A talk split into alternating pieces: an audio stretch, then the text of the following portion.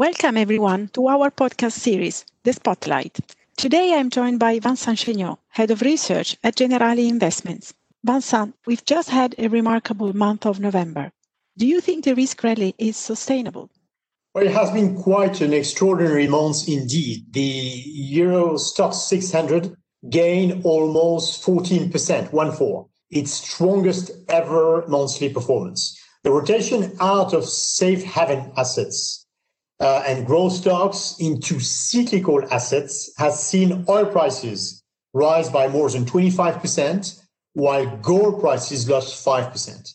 The MSCI Europe Value Index gained almost 20%, while the growth index was up just 8.5%. We had a positive risk bias into the risk events of the autumn, but the rally has by far exceeded our expectations positive news regarding the vaccine effectiveness has been a game changer.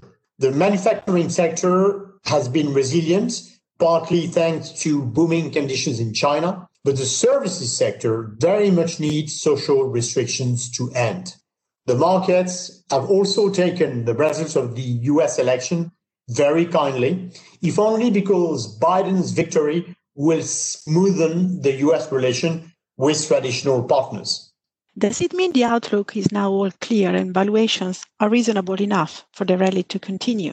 Well, overall, we, we do believe that the risk rally and cyclical rotations have legs, but we still need to monitor three or four uh, decisive risk events. Uh, first, the Brexit negotiations are still unfinished business.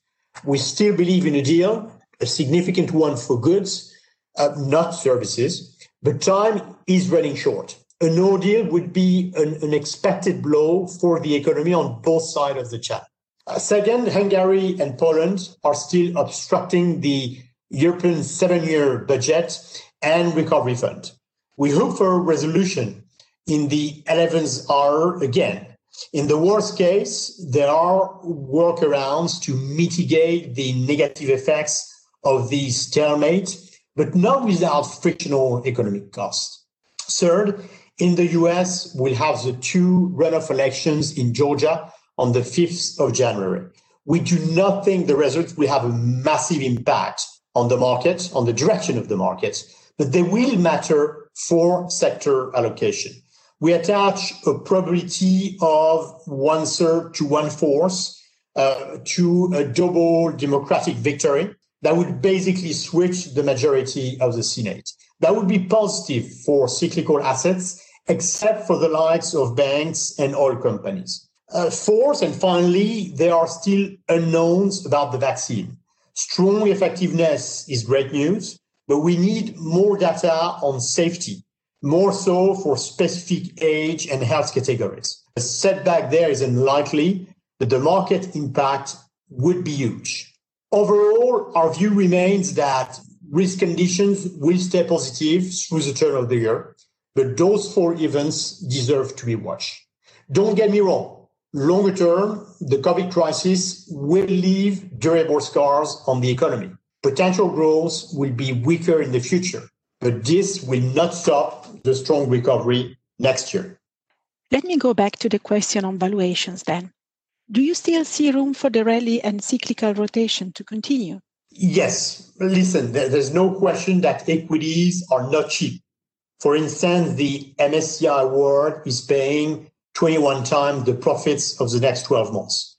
This is high by historical standard, although not as high as in the 2000 bubble. And by then, 10 year treasury yields were 5 6% versus less than 1% today multiples are lower in Europe and the equity risk premium is still substantial there, around 5%. So equities are still quite attractive relative to bonds. We're in this situation where the triple B sub-index of the Euro aggregate corporate bond index offers a yield of just 0.45% right now, the lowest ever. Let's keep in mind that the equity risk premium is closely related to policy uncertainty, which has dropped on the US election results and the vaccine news.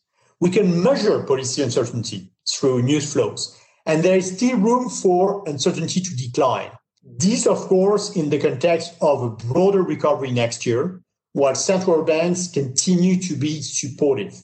Headline inflation in Europe has dropped to minus 0.3%. In this context, the ECB will announce an extension of its pandemic QE and TLTRO oh in December. A final word on asset allocation. What are your preferences? Negative real yields are at the core of the global asset valuation. They may pick up a bit as the recovery strengthens next year, but central banks will want to make sure they stay low, at least as long as inflation is muted. We retain a positive bias on equities. Cyclicals have rallied with a vengeance, but frankly, their outperformance versus growth stocks has been small relative to their poor performance of the past three years. We also generally like emerging markets, equities, and currencies in the context of a structural bearish dollar correction. We stay long credits and go down to the double B segment where defaults are historically very low. Thank you, Vincent, for your insightful view. And thank you, everyone, for joining us today. Speak to you soon.